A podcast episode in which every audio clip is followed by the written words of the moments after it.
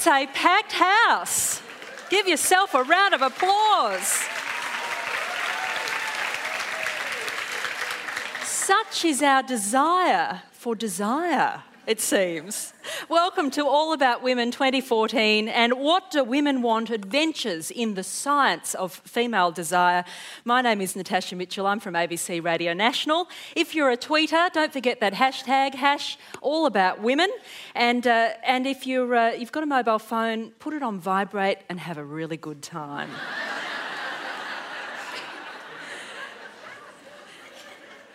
the harder the better. Or maybe not. You might like it soft and slow. We are looking forward to you participating in the discussion today. Scarcely more than a fairy tale.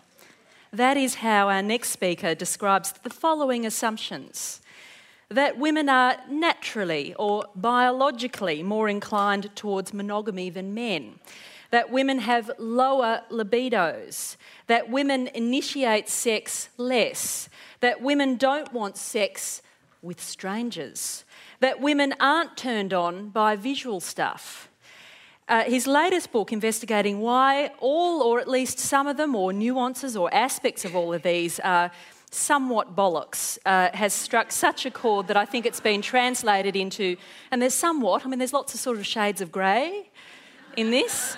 Um, 15 languages it's been, tra- that wasn't actually an intentional pun. There'll be lots of that today, I have no doubt. Been translated into 15 languages, and I'd be really interested to know what languages they are. He's not afraid uh, of going where others fear to tread. Daniel Bergner has uh, gone to civil war ravaged Sierra Leone in his book In the Land of the Magic Soldiers. He's uh, spent much time inside one of Louisiana's hardest prisons in his book God of the Rodeo. From civil war to incarceration, where would you go next? Sex. So his other two books are The Other Side of Desire, Four Journeys into the Far Realms of Lust and Longing, and more recently, this one, What Do Women Want? Adventures in the Science of Female Desire. So let's don our safari hats, our fishnets, and give him a terrific welcome.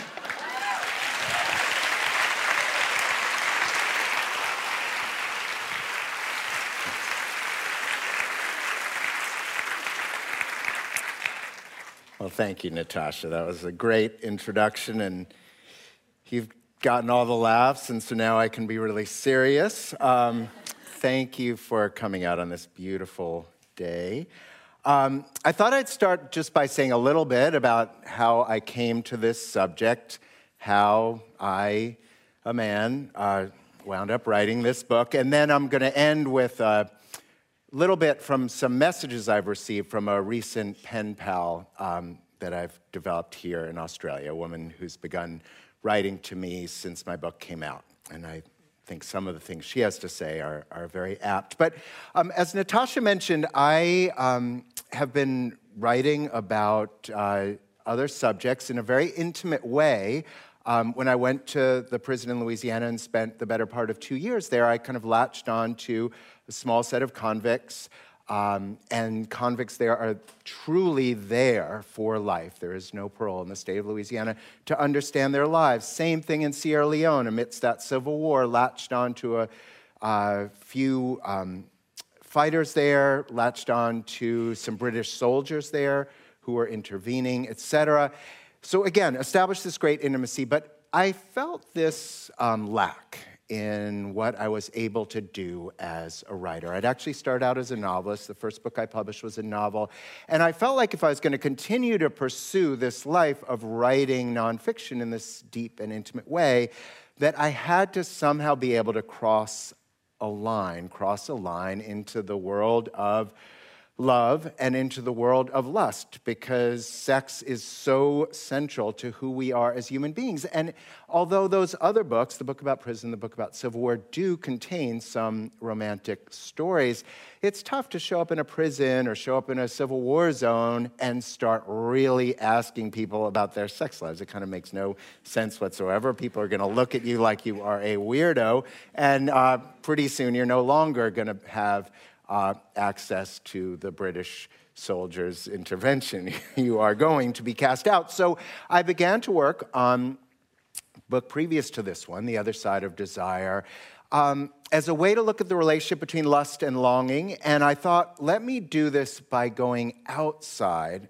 the norm, whatever the norm is, and that's something we can talk about later, but by going far outside the norm. So it's four portraits of people whose erotic drives are quite a bit um, just outside the mainstream. And it was during uh, researching for that book, which is mostly about four individuals, but also contains some science, that I spent time with a scientist in Toronto who said, you know, while you're up here, you really ought to just meet my wife. She's doing fascinating work. Just spend a, you know, an hour in her lab. And that is how I met Meredith Chivers, who began this current book for me. She was indeed doing fascinating work, work that, as she would later put it, um, is kind of overturning our conventional beliefs about female sexuality. That could sound really arrogant on her part. It could sound like sort of scientific bravado. I don't think it is. She was doing it in this little dim laboratory. No one was much paying attention at the time.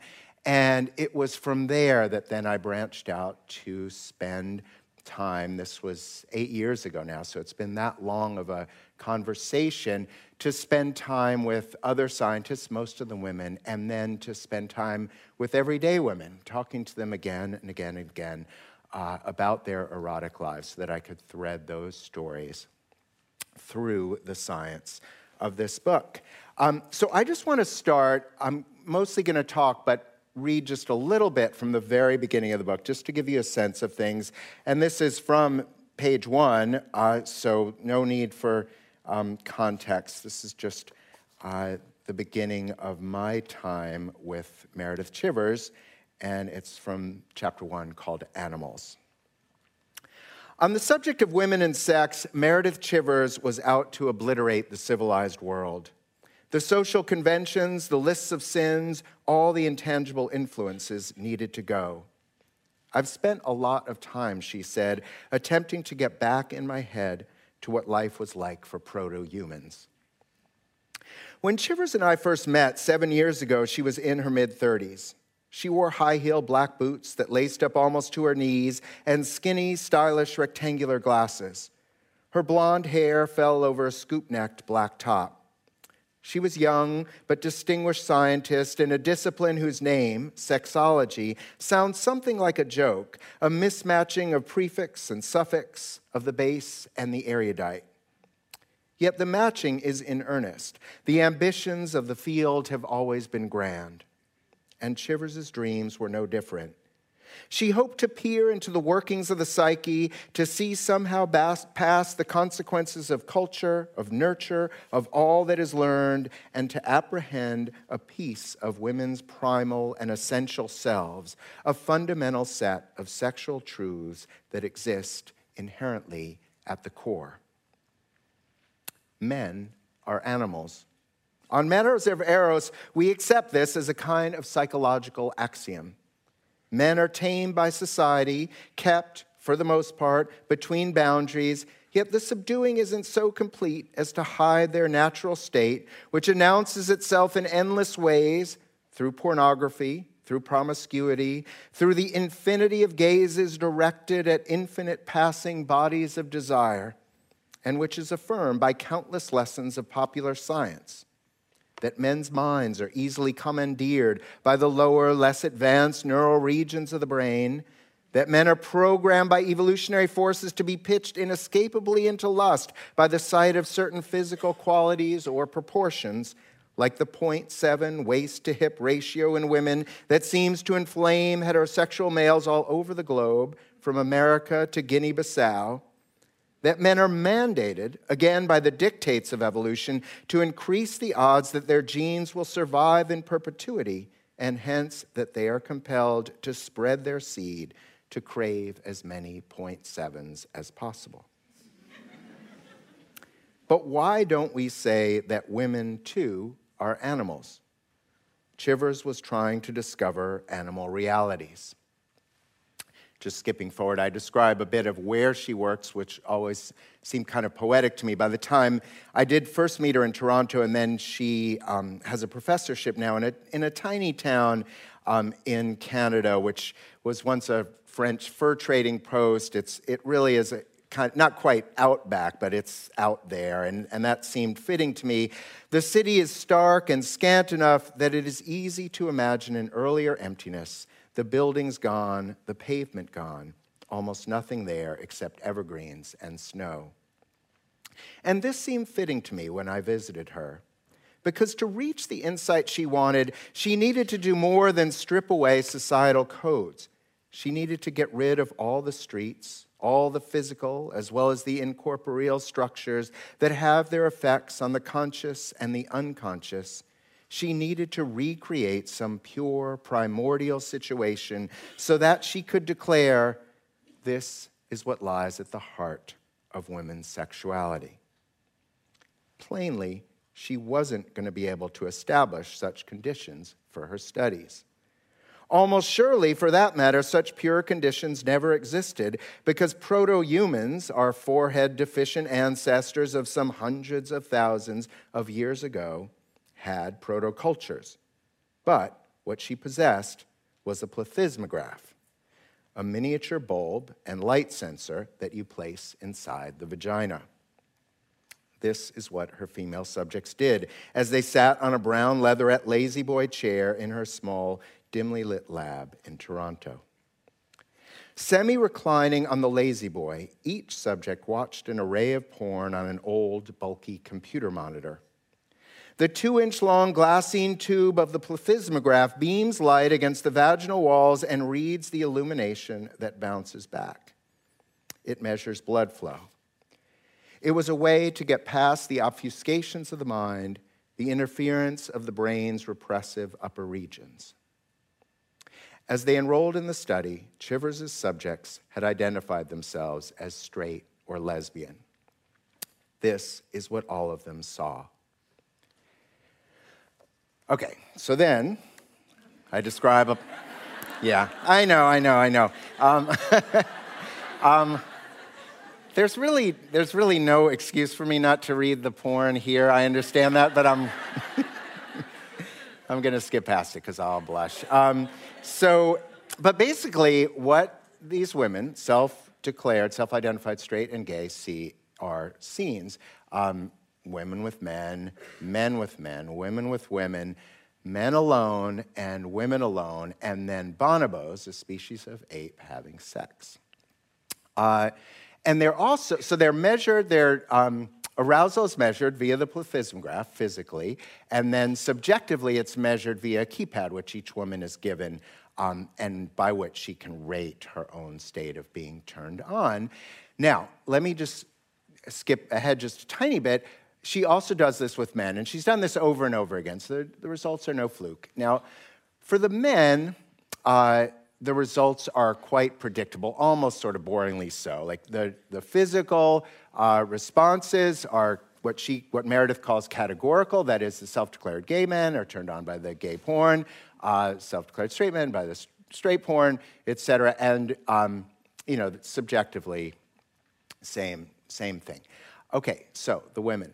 Uh, the women, uh, when they're given the key with the keypad, right, uh, are also categorical. So straight women say, "I'm really turned on by, you know, that straight scene. Uh, not really turned on by anything else." And the gay women, same same thing, vice versa.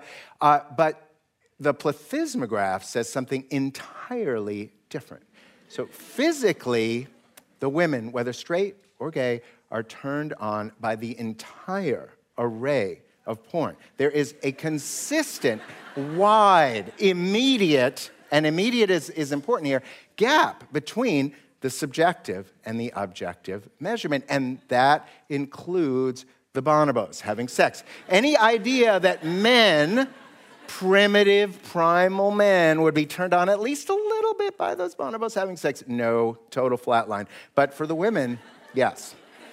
So, um, so that's what I walked into. I mean, that was all because her husband said, "Why don't you? You're up here anyway. Just you know, come spend some time." And and I did. I basically spent the last eight years now in this ongoing conversation.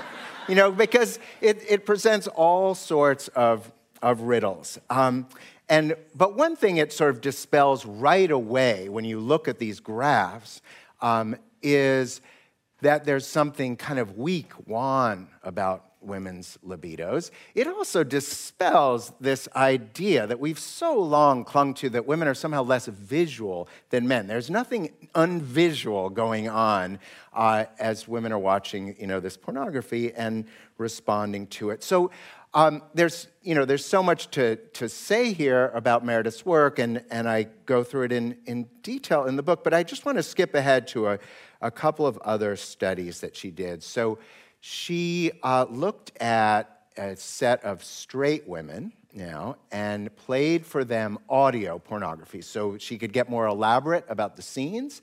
Um, and what she did was she played them scenes featuring, uh, played them uh, scenes featuring, uh, you know, heterosexual couples and lesbian uh, scenarios. Uh, and then she also uh, contrasted scenes with very close friends and strangers. And it's important to note that the friends were really, really, really good looking. They're described in detail. So let's say the male friend is like, you know, strapping back and, you know, shoulders, you know, I'd love to have and, and all, all that. So, I mean, you know, he's, he's, he's, a, he's a god. Um, and uh, so, the, so all the women subjectively with the keypad now say, well, um, I and remember this is a, a self-declared straight women. So they all say, not, not really going on for me. For the lesbian scenes, it's all about the straight scenes. And yeah, I, I really am turned on by um, sex with the friend, close friend, and the stranger really doesn't do it for me. Um, the plethysmograph, however, um, says something entirely different. First of all, the, you know, as already indicated, the lesbian scenes are a big turn on, as are the straight scenes. But then the friends, handsome though they are, strapping though they are, do absolutely nothing. It's like if you look at a graph and there's like the bottom line, and then there's like a little dot, like infinitesimally above that baseline. And the strangers, of course, send the, the plethysmograph spiking all the way. So, what to do with this? Um, again, I think dispelling, beginning to dispel the myth that, uh, you know, intimacy is the key to lust. There's all kinds of things I'd love to get into in conversation with you in a few minutes about that. But over and over again, as I branched out into the labs of other scientists, and, and as I talk to women, you know, and, and the women I find, the way I work is I'll usually you know, talk to dozens of people. This was true in the prisons, just as it's true with these books about desire, and then gradually narrow it down so that I'm meeting with a, a set of women over and over and over again. You know, every week we'll sit down for a couple hours. Um, and so over and over, what I was hearing was, whether from science or from individual women, was calling into question this idea of intimacy being a spark. None of this is to say, and I really want to be careful here, none of this is to say that romance isn't important, that intimacy isn't important, that communication isn't important. I'm all for those things. Um, for me, uh, as a man, and I'm sure they're all important to all of us, or almost all of us, but it is to question this equation, particular to women, that intimacy and communication are the sort of ignition for lust. All right, one last thing before we move on from uh, Meredith's work, and that is she, uh, there was I actually spoke an untruth before because there was one category of porn that really didn't do much for uh, the women as measured physically, and that was the lone man. And this is true even for, yeah, I know, I know. And there's something even more disturbing. There's a lot of uh, light coming at me, so I can't tell how many men are, are out there, but, um, you know, this is like one of those things you might want to cover your ears. So, all right. Uh, so, uh, even the straight women didn't show much physical response to this naked Adonis walking along the beach and like tossing a stone into the water. And again, really like you can see the muscles working. I mean, he's looking good. But here's the thing. And you wouldn't even know, you wouldn't even think of this as your first looking at it. You'd just be like, huh, okay, well, this guy looks great. Like, you know, why am I feeling nothing? Or, or you know, why are women not feeling anything? But, okay, then Meredith runs this experiment where she just shows straight women four sets of still photographs. Uh, one of a woman kind of, they're all nude photographs, but one has sort of demure legs together, nude. Um, and they're also kind of disembodied. So they're mostly sort of thigh to belly. They're, you know, kind of disembodied genital shots, basically. So one is uh, woman nude, legs together. Uh, the next one is sort of, you know, legs open in, you know, more hardcore porn shot. And again, disembodied genitals. Uh, male, not erect, and male erect.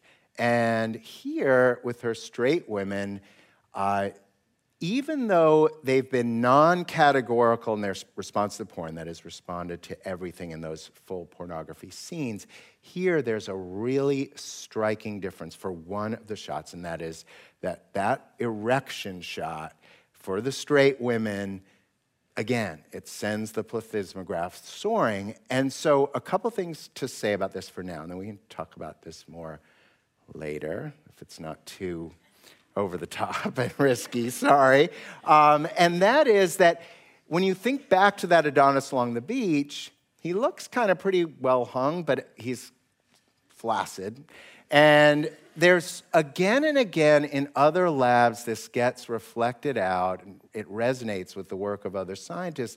There's something about that image that isn't expressing desire, that isn't sexual, that isn't just electric enough. And there's something perhaps even a little deadening about it. Um, one other researcher speculated, you know, the, the female body is always a sexual object. You can't, you know, it's always in this apparent state of sexual readiness, I suppose. Um, or always, you can always project onto it. But the male body, unerect, might reflect some lack of sexuality um, that's sort of flattening, whereas erect, anyway, that's, that's what the plethysmograph tells us, and, and we'll, and we'll uh, come back to that later. But all in all, it's not a cozy picture of female desire. It's not that intimacy leads to desire um, equation. And I think sometimes about the women I spent so much time with and their stories, and think particularly in this context about a woman named Isabel. She was 30 years old. She was one of those women that I narrowed down to. We met over and over and over again. She had this very, very handsome boyfriend. They had a great life together. They were living together.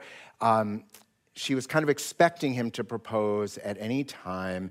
Um, she loved him, and there's this image that sticks in my mind she loved, like, they slept really close together, and she loved in the mornings, like waking up next to him, sort of face to face. And he would, he didn't like the light that crept in through her apartment, so he'd like throw a t-shirt over his face and, and you know, to keep the light out. And she loved, as they were you know, waking to kind of peel back the t-shirt and they would gaze into each other's eyes and it was like so close that, you know, you, when you can barely see each other and it's sort of blurry. And it was really, really romantic. I, I mean, it was moving to, to listen to her, but she dreaded his proposal because somewhere along the line, fairly early for her, I'd say this was a little atypical in how early it was, but it was representative nonetheless along the line, around six months in, she'd gone from really, really desiring him to not desiring him, and now, kind of a couple years into the relationship, sort of avoiding, um, or not sort of, really avoiding um, having sex, so that it had become kind of a once a week chore. And she was really confounded. It was like it went against everything she'd been taught should be true. Because again, handsome, great communicator, sensitive, knew her body. He felt, she felt like he was great in bed, sensitive in bed. And yet, the lust had so dissipated that she didn't know what to do and was dreading this proposal. And, you know, I tell that story. He does propose um, as, I was, as I was following her journey. Um, this sort of contradiction of the coziness model, the monogamy seeking model, the intimacy model of women's desire brings me to uh, the world of evolutionary psychology. Many of you may know uh, that field, but even if you don't, you've all but certainly absorbed its truth when it comes to sexuality, that is, its purported truth. Um, it, around 1993, began to put forward quite strongly what's known in the field as parental investment theory. And it basically goes like this you know this already that men are programmed by evolution to spread their seed, and women are programmed by evolution, at least relatively speaking, to seek out one good man and to be comparatively well suited to monogamy. The theory comes in economic terms, and we today in our culture love economic terms. We, they seem to mean solid evidence, they seem to mean incontrovertible truth. They offer us the promise that some fairly simple and stark uh, paradigms will explain us to ourselves. So, the economy of that parental investment theory goes like this men have limitless seed. Why not spend it? Right? You can keep your genetic legacy going. Women don't have limitless seed. They have to uh, acquire a lot of calories. And that's what I mean. It gets very technical, and, and you know, there's nothing wrong with that in and of itself. They have to uh, collect and spend a lot of calories in uh, childbirth and in child rearing, so breastfeeding, for instance, more calories taken in uh, during you know nine months of pregnancy, more calories taken in, etc. Um, they have to delay bearing further children while during the early period of, of rearing the current child, etc. So the economy speaks, seems to anyway, speak very strongly to the idea that women should be more concerned with that one child, thus seek out one good man, one good provider right? And again, we get into all kinds of other myths. The visual doesn't really matter because you, you really want is a good provider. Great income earner means more to women than it does to men. Okay, so what do these papers hold besides that? What do these papers hold to prove that? Every time I lay out this theory, I think, gosh, that really does sound convincing. It's hard to think past that. It is incontrovertible that women can produce fewer children than men can. All right. So, what do evolutionary psychologists do to say, okay, this theory sounds good, now let's prove it? Well, they basically go out and ask women everywhere from America to Palestinian uh, Muslim villages how Questions like how many men or women would you ideally have as sex partners over the course of your lifetime? Well, yes, men say more than women tend to say. But what does this really mean? What does this really prove? Right? There's no question that men tend, you know, have that there are these disparities. But what do they reflect? Evolutionary psychologists would have us think about the following circular reasoning. What's prevalent now in our culture means what was always true way back when, and always true way back when, mean, when means genetically scripted in, and therefore what we are enacting and feeling now is the product of genetic scripts that were formed long, long, long ago when we were formed evolutionarily. But there's something problematic about that, right? Because it's just, it's taking a current cultural fact and turning it into an inherent fact with really no proof whatsoever that that's so. All right, now, nevertheless, we're left with these economic terms that seem incontrovertible. So I thought, let me spend at least a little time thinking, just thinking around the edges of that. And I do that in all kinds of ways, and mostly it's with women. But I did spend about a week at a primatology center just seeing what our close ancestors might teach us. And so uh, I went down to the most prominent primatology center in the States. And I just want to read you a little bit. Among my women characters is uh, one of my favorites, Deidre. Her unruly red blonde hair tufting atop her head, Deidre sat beside Oppenheimer. She lipped his ear. She mouthed his chest. She kissed his belly over and over, lips lingering with each kiss. After a while, he pulled himself up and strolled away from her attentions, glancing back over his shoulder to see if she was following. She was. Deidre, who was probably the most reserved female monkey in the compound, started in again on his white haired torso as they sat together on a concrete curb.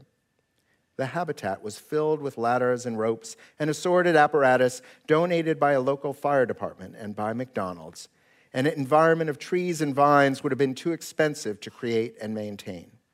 A trio of monkey children sprinted toward a tube, disappeared inside it, burst from the other end, and raced around for another run through, berserk with joy. From a platform on a steel tower, I watched with Kim Wallen, his beard silver, his eyes alight. A psychologist and neuroendocrinologist, he spent much of his time here at Yerkes, an Emory University research center outside Atlanta that was home to 2,000 primates. We gazed down at the Habitat 75 rhesus, a monkey species that had been sent into orbit in spaceships in the 50s and 60s as stand ins for humans to see if we could survive trips to the moon. Wallen had lived on a farm as a child when his father, a psychologist, decided to try out a utopian dream of cooperative goat rearing. Wallen's observation of animal sexuality had begun then. He had been watching monkeys now for decades. Females were passive, he said. That was the theory in the middle 70s. That was the wisdom. He remembered the start of his career. Deidre's face, always a bit redder than most, was luminous this morning, lit scarlet with lust as she lifted it from Oppenheimer's chest. The prevailing model, he said, was that female hormones affected female pheromones, affected the female's smell, her attractivity to the male. The male initiated all sexual behavior. What science had managed to miss in the monkeys, what it had effectively erased, was female desire. And it had missed more than that. In this breed used as our astronaut doubles, females are the bullies and murderers, the generals in brutal warfare, the governors. This, been, this had been noted in journal articles back in the 30s and 40s, but thereafter it had gone unrecognized, the articles buried, and the behavior oddly unperceived. It so flew in the face of prevailing ideas about the dominant role of males, Wallen said, that it was just ignored.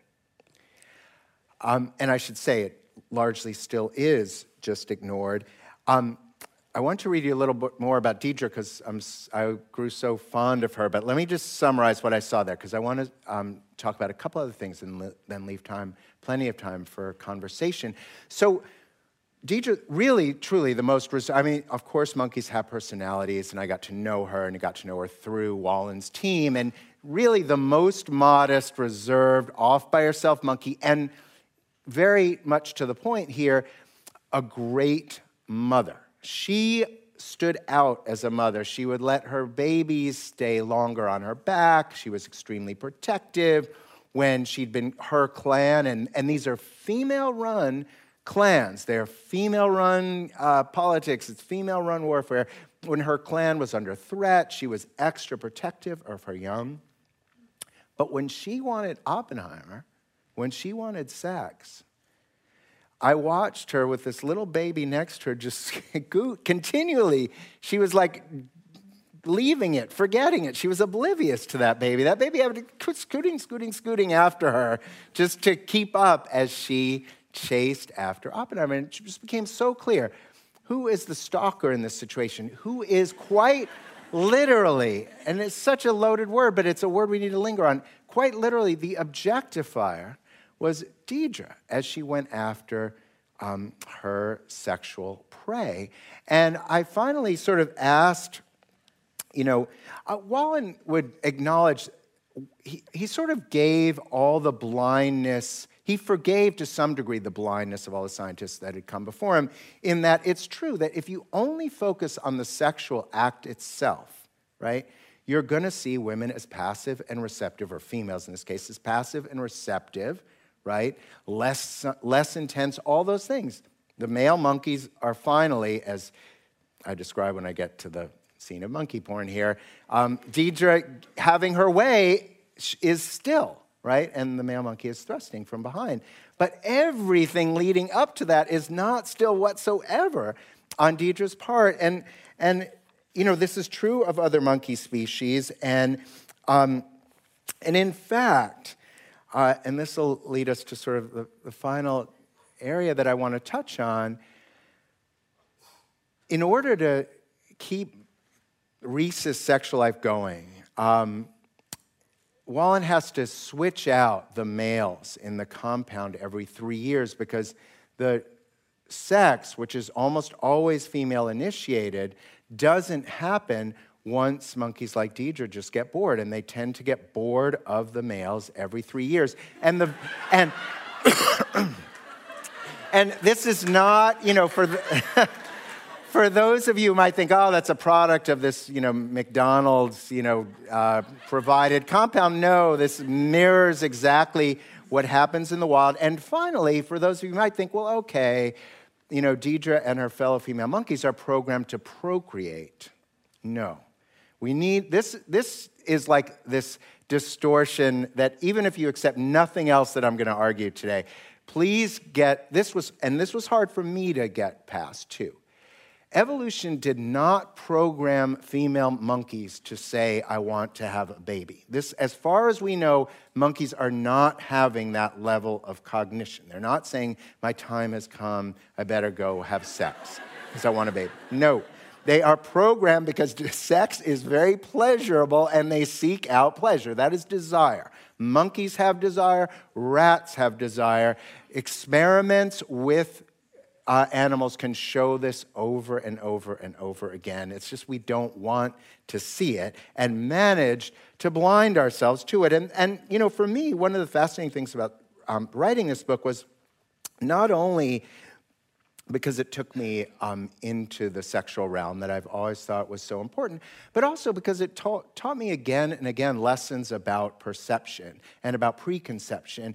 And here was a world of scientists who no one is questioning, you know, meant to be objective, right? We, we all come to what we do with goodwill and with open minds. I think almost, almost all of us do. And yet, had for decades, even despite these early papers in the 30s and 40s, managed to look right past what was so comically true. I wish I had time to read it. So comically true when, when watching Deidre and the other monkeys about who was the aggressor. So, you know, it was preconception getting in the way of perception, or wishful perception, perhaps on the part of male scientists, getting in the way of perception. Um, and that then just not only distorting understanding, but I think creating a false idea of normality, right? What is normal?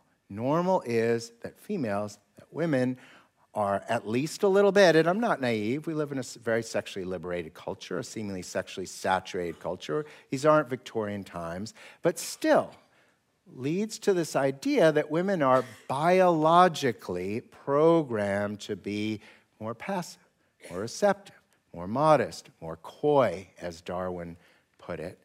Um, and that, in turn, by creating that idea of normality, normality, of course, is a sort of self reinforcing notion because none of us, or very few of us, I should say, really want to be abnormal. There's something pretty comforting about being within the umbrella, at least, the somewhat wide but not too wide uh, umbrella of normality. And so I think that affects the way we behave. Certainly, I think it also affects the way we experience things emotionally. It affects the way we raise our boys and girls, which we still do when it comes to sexuality differently. I think that's something too to return to. All right, let me, let me touch just a little bit on monogamy itself. Um, so, uh, it's a problem, right? It's, um, and it's a, and I think it's a, a special problem, not for men whose lack of monogamous impulses um, is taken for granted and forgiven, and thus the burden of it, no matter how we choose to live, is somewhat lifted. I think it's a particular problem for women for whom those, uh, you know, that biological uh, drive toward having more than one partner is denied uh, to some degree, perhaps denied to a very great degree, and living with that, I think, uh, poses all sorts of problems. Um, I think even, you know, I don't, I can't remember if Australia works under the uh, European version of the sort of psychiatric Bible or the uh, American Canadian one, but, but both offer, you know, offer a lesson in this problem. Normal female desire has oddly enough been increasingly defined not as a drive, but as an emotion. And that sounds sort of politically correct and nice, and it acknowledges complexity. But what it denies is that idea of drive. It denies lust. It's, it actually comes down to shapes. Back in the 50s, there was you know, an, an arrow. And now there's a circle, and it's normal is like, hmm, takes a long time to get there to lust. And what it's really describing in the end, and the, the woman who uh, ran the, the uh, committee for the, revising of the psychiatric Bible would acknowledge this to me. Um, what it's really describing in the end is a desire that takes a long time to build because they're talking about long term partnerships. So, uh, which reflects one kind of alarming, sort of funny German study. Uh, thousands of committed couples, and male desire sort of declines gradually. Female desire, three years or so in, kind of takes a sharp plummet. Um, so, again, just overturning this idea that we've lived with for so long about women being made for monogamy. Um, all right, you know, we live in this paradox. I, I want to talk to you about that paradox between the longing for love and the longing for permanence, longing for forever, longing to be loved unconditionally, and then the longing for the ecstasy uh, that lust brings. But let me just leap forward and hope that we'll be able to come back to some of the things I wanted to talk to you about and read you from this series of messages uh, from a woman in Queensland who said, um, you know, I'm so sorry I won't be there in Sydney. Uh, Dear Daniel, hi, I'm from Australia. If I may be so bold, I'd like to share my story, some of it, with you. I'm a 62 year old woman. I've reared six children. My 30 year marriage broke down three years ago, and I haven't had sex since. I got onto a dating website just before Xmas. Horrible experience. Took myself off. Before I did, I was in contact with a man slightly younger than me. It happened over New Year's. And very soon into our chatting, sex talk began. Way confusing for me, but also way liberating. My husband and I had fairly regular sex, but he was so overwhelming with his sexual persona, I don't think I ever really had a chance to find and develop mine. And child rearing for many years, well, sex just seemed to be another chore a lot of the time. My kids, youngest is 16, on their way, out of my head, so to speak. So, this man with whom I text, after three months we still haven't met and haven't seen photos of each other, a very strange and weird experiment, but one in which I've really been able to experience a part of my desire that has blown away my past persona. I never masturbated before to orgasm, now I do, nor had many sexual fantasies. Amazing how going without sex for three years releases it all. Now, either with text with this phantom man or just alone, my fantasy life is thrilling, very erotic, and has extended from being with men to being with women. I'm two odd years past menopause. It is the weirdest thing. Whether this newfound desire realm ever translates into actual sexual encounters, yet to be seen. Message two. I'm finding with my new erotic life, if I may call it that, given it involves just me and a man who texts me, is that my desire emerges from my body every day. No images set it off. Don't even have texts to set it off. More the other way around. I initiate with this man when my body elicits desire. I feel that a real man in the flesh complicates at this time. I, I guess to me, as a 62 year old woman, I'm loving that my erotic self still has such life. Now, this one came just yesterday. Um, and just the last two lines of it were Have a great day at the festival. Female desire, eh? It's pretty fucking potent.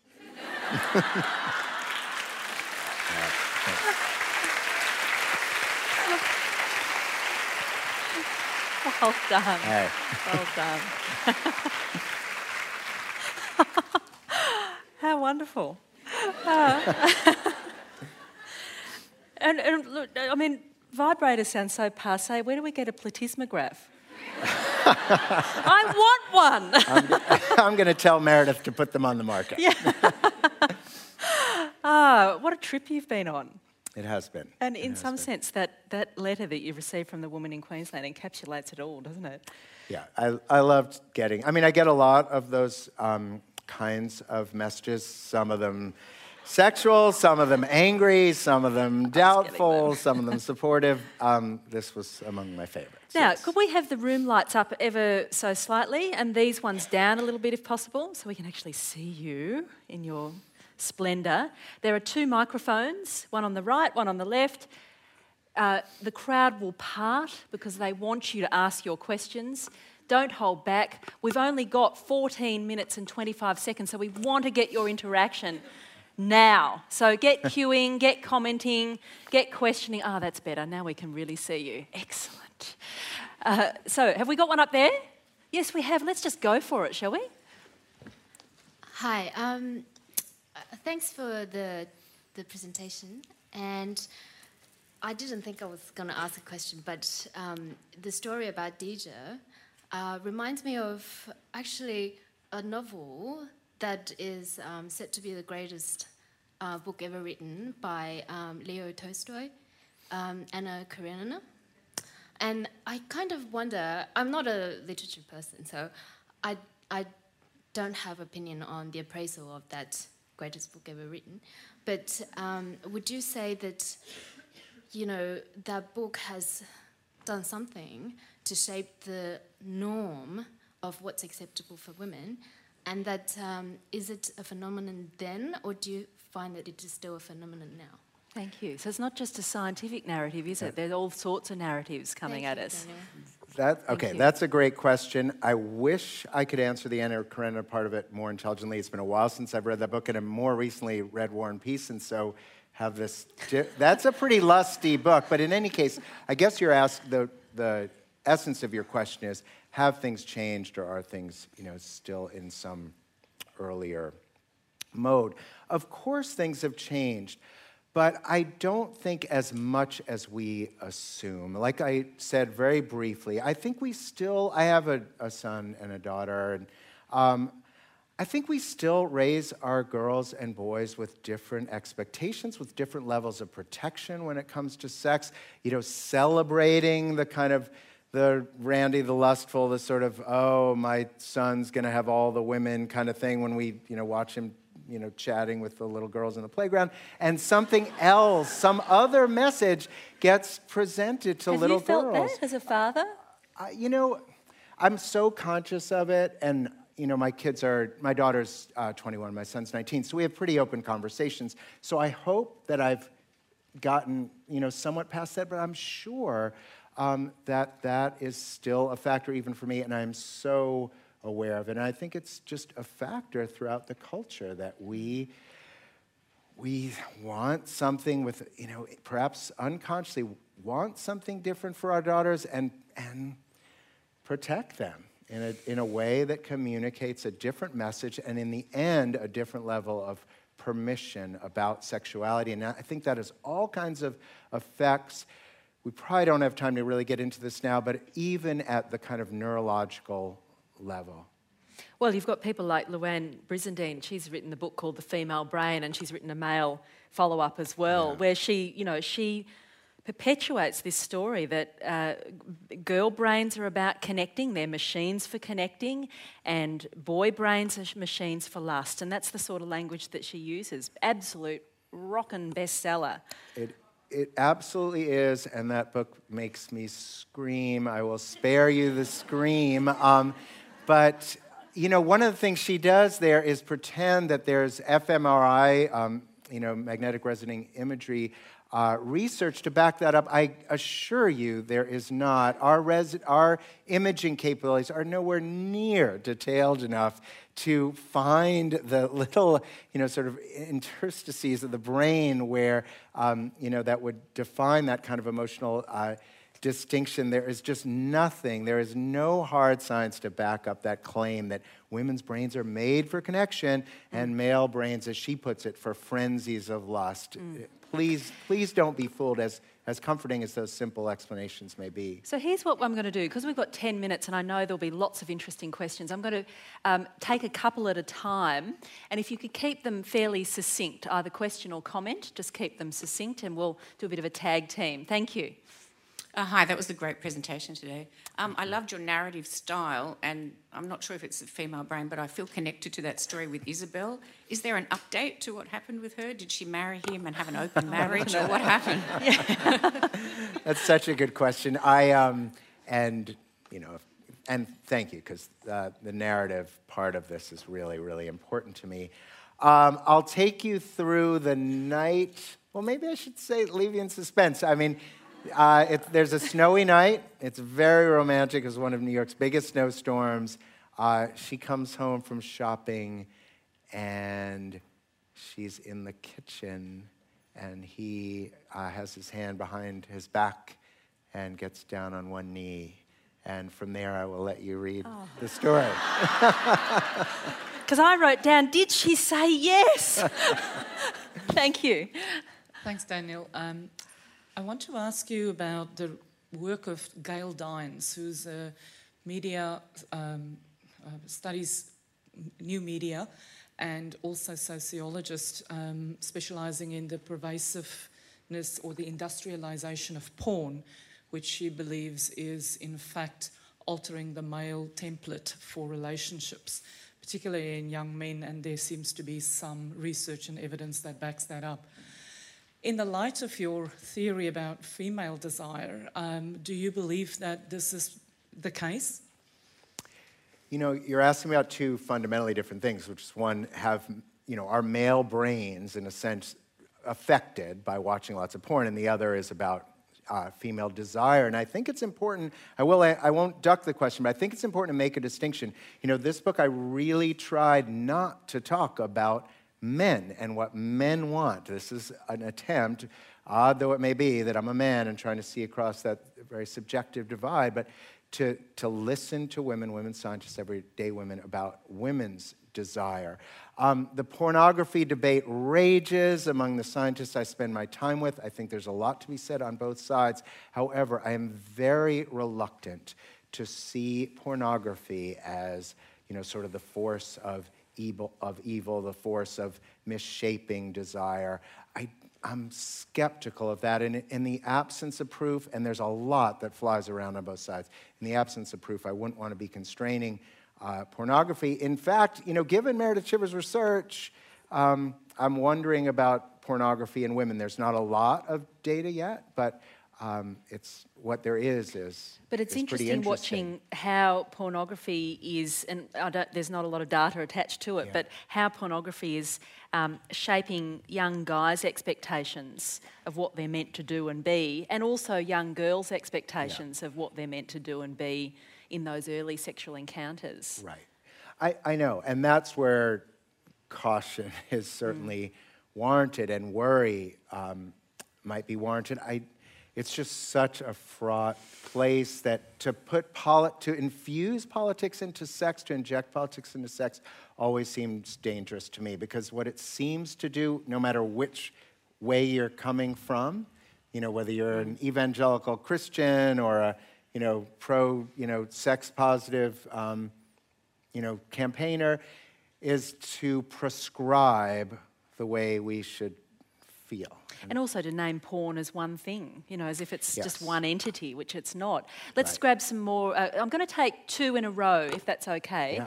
Um, so if you could keep it fairly succinct, thanks. Thanks, Daniel. Loved the presentation. Was skimming parts of your book as you were presenting. I'm a woman, I can do two things at once. Um, I'm a sexologist in Sydney, and I do see a lot of women. I will focus on women since this is all about female desire, even though I'm doing a PhD in male desire. But I do see women with um, desire that's gone out the window for various reasons, often with menopause, often postnatally, but at different stages of the relationship.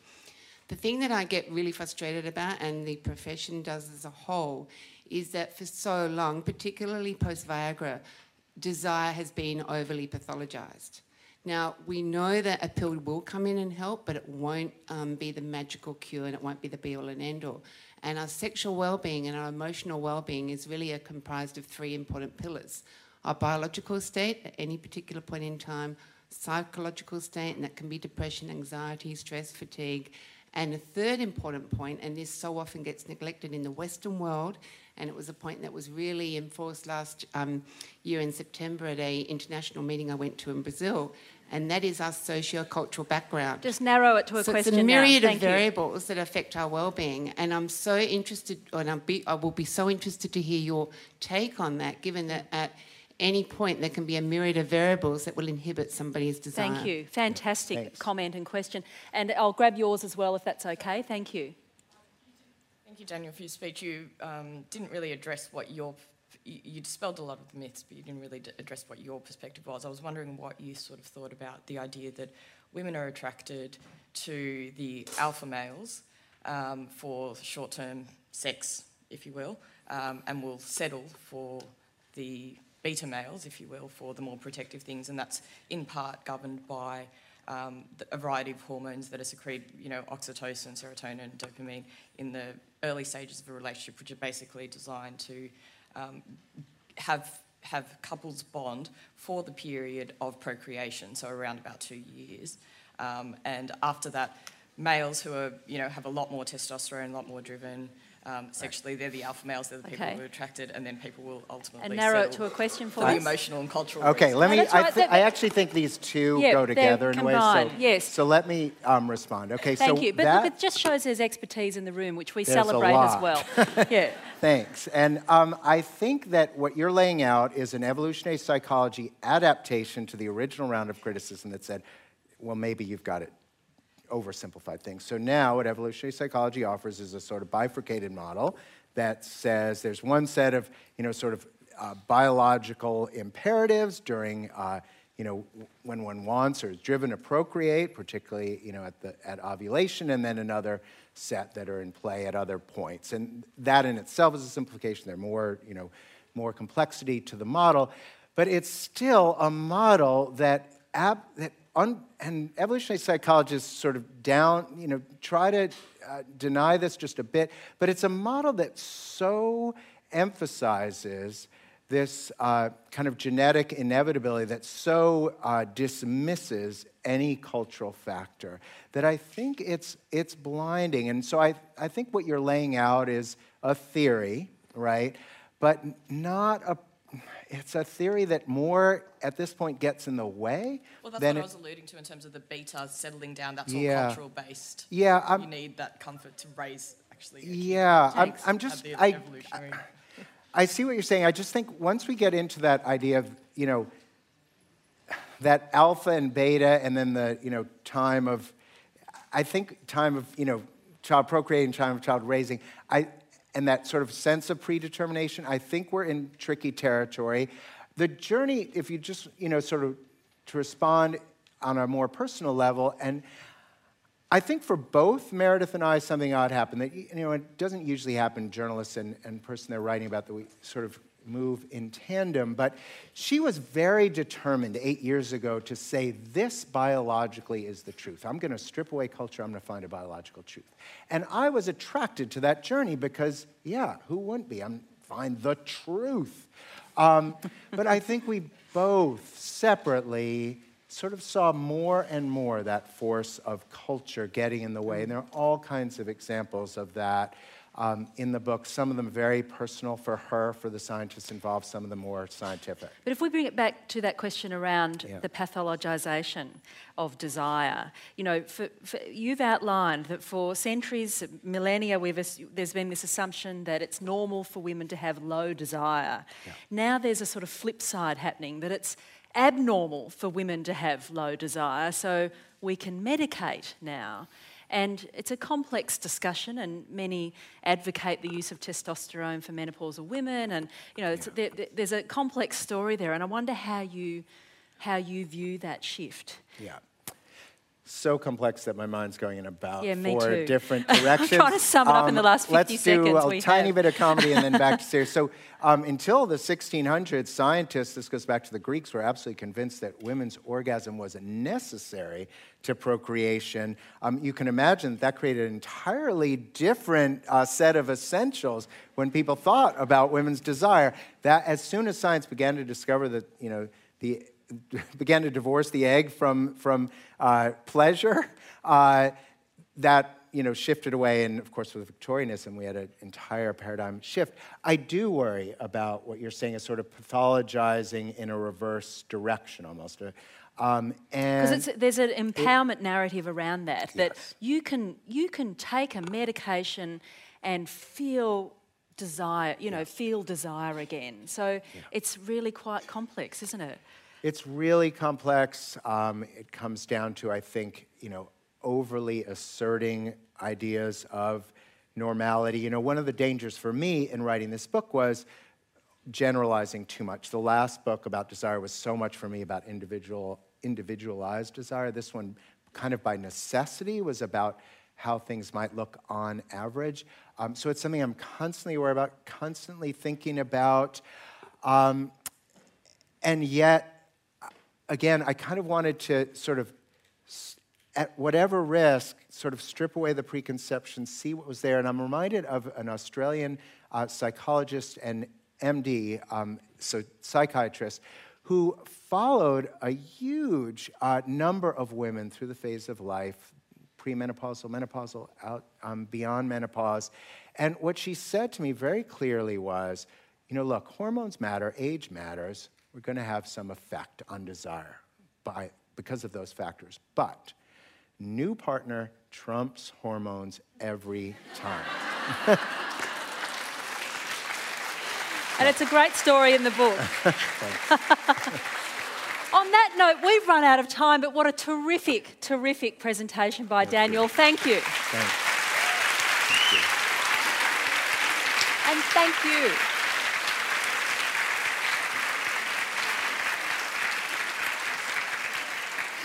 Thank you for your fantastic questions as well. Daniel is about to do a book signing in the foyer where all the book signings are happening. Get along if you'd like him to etch his name on your book. Enjoy the rest of your day. Thank you.